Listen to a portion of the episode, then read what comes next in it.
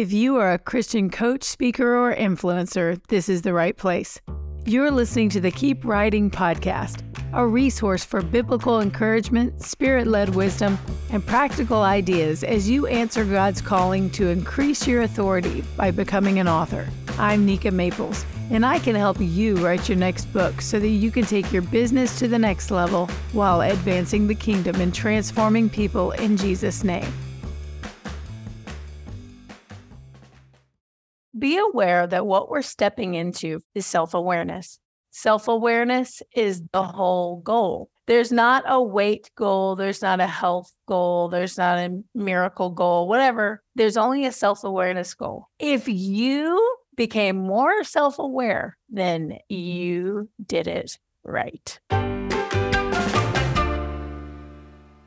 So let's talk about what is self awareness. Self awareness is simply noticing yourself with compassionate curiosity.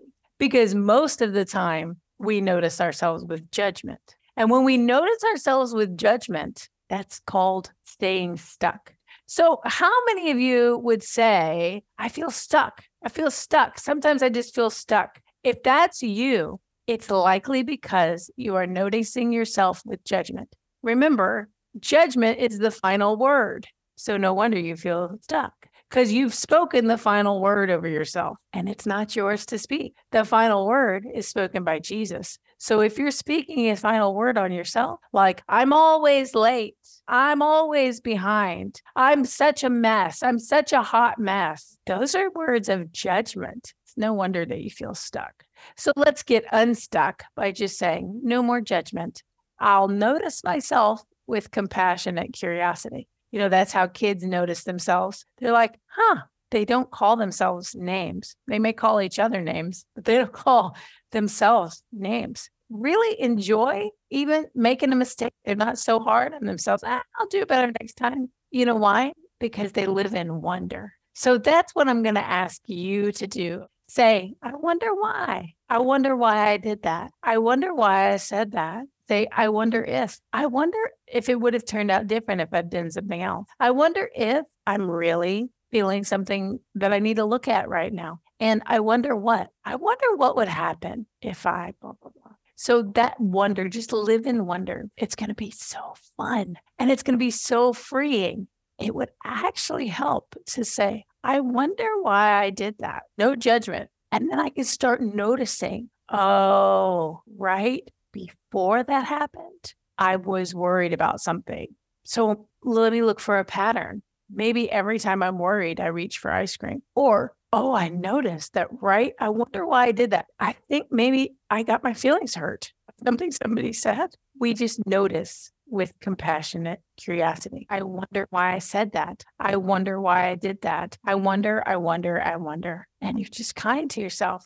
The way you would be kind to a child because you wouldn't tell a child that they were an idiot or that they had done something stupid. So, guess what? No matter how adults treated you when you were a child, God has now made you the one in a position of authority. And you get to be the adult who treats you with kindness and compassion and curiosity you get to treat yourself better than any adult has ever treated you. All right. So let's dive into how your whole self works. If we know we're going to approach it with compassionate curiosity, we want to take a look at how we work. It, first, we got to remember God is a triune being. Two, you are a triune being. And then I'm going to have an action step for you. So, God is a triune being. You already know this. He's Father, Son, and Holy Spirit. We see evidence of this. Just if you want a little backup of like, where do we see evidence of this in the Bible? That He is a triune being with the Father in ultimate authority. In John 5 19, Jesus gave them this answer Very truly, I tell you, the Son can do nothing by himself. He can do only what he sees his Father doing because whatever the Father does, the Son also does. So, did you recognize the Son does nothing without the Father? You also see in John 14, 26, but the advocate, The Holy Spirit, whom the Father will send in my name, will teach you all things and will remind you of everything I've said to you. The Father sent the Holy Spirit and he sent him in Jesus' name. So we see this concept of authority. That's important to understand our whole selves. So, next, we want to remember that you are a triune being. You are spirit, soul, and body. Now, I grew up thinking that, that we were just a body and a soul. I grew up not fully understanding that I was a triune being made in the image of God, who is a triune being. So, if this is kind of a new thought of like, yeah, I kind of use spirit and soul interchangeably. I thought we were like physical and spiritual. So spirit and soul is kind of interchangeable. Well, let me give you a new way of thinking of yourself as a triune being. It's going to free you. It's going to be so helpful. We see this pattern to understand a human being. The spirit, your spirit, is in authority. This is your spirit, not the Holy Spirit. Your spirit is in authority over your soul, and your soul is in authority over your body. Doesn't mean that the body is less important. It just means that that's the hierarchy. It's kind of like in a home, the husband is the head of the wife and the children are under them both. Doesn't mean the children are not important. Just means God put a holy hierarchy. And we see this triune concept in First Thessalonians 5:23. It says, "May God himself, the God of peace, sanctify you through and through. May your whole spirit, soul, and body be kept blameless at the coming of our Lord Jesus Christ." So you're thinking, okay, so what is the difference between spirit and soul? Your spirit is a part of you that came when Christ redeemed you. The soul part of you is the part of you that just interprets everything, interprets everything. It's got three parts your mind, your will, and your emotions. And you may have thought, okay, so I get it. I'm interpreting life. I'm interpreting everything through my mind, will, emotions. Every circumstance, the heat outside my window, I'm interpreting it through my mind, will, and emotions. The cat that scratched my leg, I'm interpreting it through my mind, will, and emotions. Even the ice cream that I eat, I'm interpreting it through my mind, will, and emotions, right? So, what does each one of those things produce? It's good to know that your mind produces thoughts, your will produces desires, and your emotions produce feelings. You get to be aware. I'm having a thought right now that's coming from my mind. I'm having a feeling right now. I'm feeling a feeling right now that's coming from my emotions. I have a desire right now that's coming from my will. Okay, so what does the body produce then? The body produces actions. That's how we see your thoughts, your desires, and your feelings. Your thoughts, desires, and feelings are all bundled up inside. The only time we see them is when they come out in actions from the body. And the spirit is will live forever. The spirit will live forever. It's already redeemed. God's going to redeem your soul and your body as well on the last day when he comes. But until then, it's just flesh. It's just your flesh. Sometimes the Bible calls it human nature, but it's flesh. So here's the thing sometimes we put our flesh above our spirit, but it doesn't have to be that way. Galatians 5 7 through 8 says, Don't be deceived. God can't be mocked. A person reaps what he sows. Whoever sows to please their flesh will reap destruction, and whoever sows to please the Spirit from the Spirit will reap eternal life. So we get death or life. Now you might be thinking, okay, like I'm sowing to please my flesh all the time. I'm giving my body what it wants. I'm giving my thoughts what they want. I'm giving like my feelings what they want. I'm giving my desires what they want. I mean, that's the only way I know how to live. You know how to live another way. It just takes some effort, takes some fruit of the Holy Spirit to, to live a different way. Here's our hope. Hebrews 4:12 says, "For the word of God is alive and active." Sharper than any double edged sword. It penetrates even to dividing the soul and the spirit, joints and marrow. It judges the thoughts and the attitude of the heart. So, guess what? The word of God will divide your soul down there in your flesh and the spirit. Why do you need that division? Why do you need the word of God? Because there's a difference between what is true and what is truth. Your soul only knows how to interpret what is true. Your spirit knows how to interpret what is truth. You may say, like, what's the difference between true and truth? Well, today I'm 49 years old.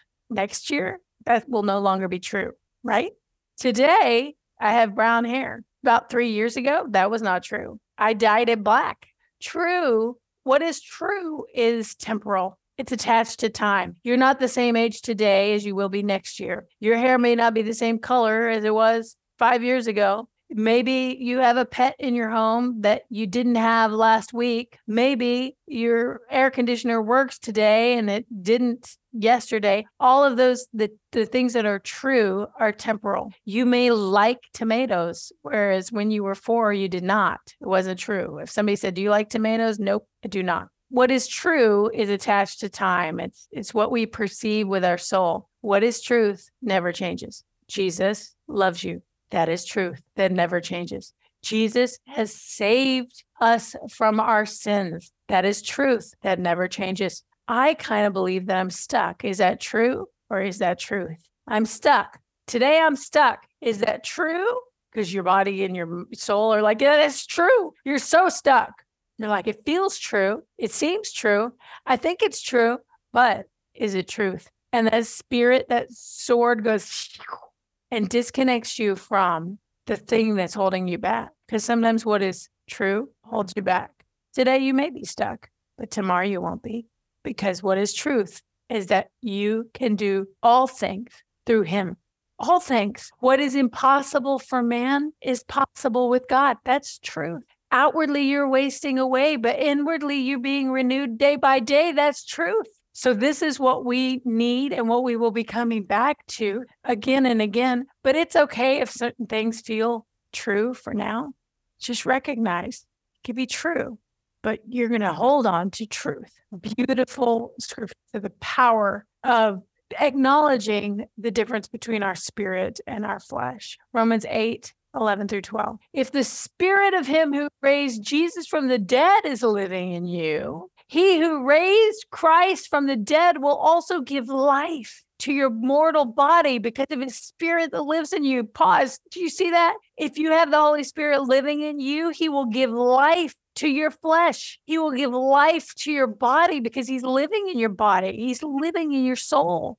So it's not like, oh, I'm flesh and just thrown on the trash heap. He's like, no, that's where I live. And because I'm in you, I'm going to give life to your flesh. Therefore, brothers and sisters, we have an obligation, but it's not to the flesh and to live according to it. Your obligation is not to the flesh. And my obligation is not to the flesh. And sometimes the urge to do certain things like scream at somebody or huff away and slam the door or whatever it is.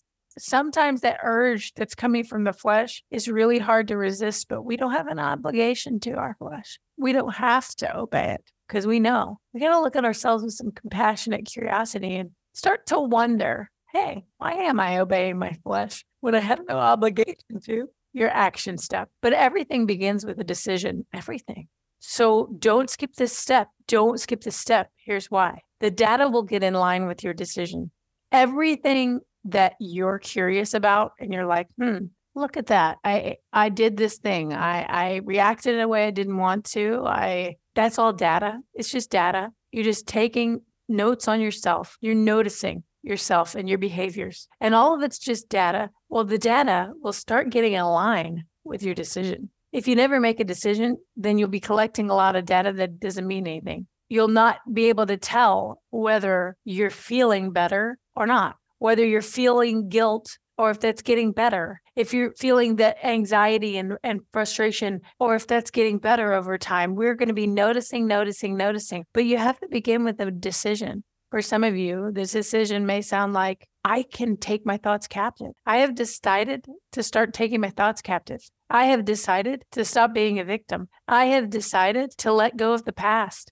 I have decided to be free to become who God says I am. I have decided to answer the calling and dream that has always been on my heart. You can write all of those things down. Look, one of mine says, I have decided to love what's best for me. That's a game changer right there. Because a lot of times I just unintentionally, accidentally love what's not best for me, like scrolling on my phone for way too long. That's not best for me. And I know it's not, if, especially if it's like just unhindered it's not best for me. I've decided to love what's best for me. Sometimes I don't enjoy my work. Like I just decide I don't like this. I wrote out, I've decided to enjoy my work and on and on. So and here's another one. I I've decided to write 25 books. Like that's a big dream. I've decided that I, I've written six so far, but but I want to go bigger. I want more. I have a lot of ideas. So I've decided I'm going to do that. Well, the data is going to get in line with the decision. I'll, end up putting that in my belief plan along the way every day or every couple of days. So begin with your decision. That's your action step today. Because over the next 13 weeks, your data is going to get in line with whatever decision you've written down. Your spirit is the one that's deciding it and your soul and your body will come into alignment. But if you never make a decision, then we don't even know where we're headed. So let's put in the GPS coordinate of where you want to go. Are you subscribed to my YouTube channel yet? I love creating weekly lessons that will bring value and insight to you on your writing, publishing, and book marketing journey. When you listen to my podcast, you learn through your ears. But when you watch my YouTube channel, you learn through your eyes and your ears, making double the impact in half the time. See you over on YouTube.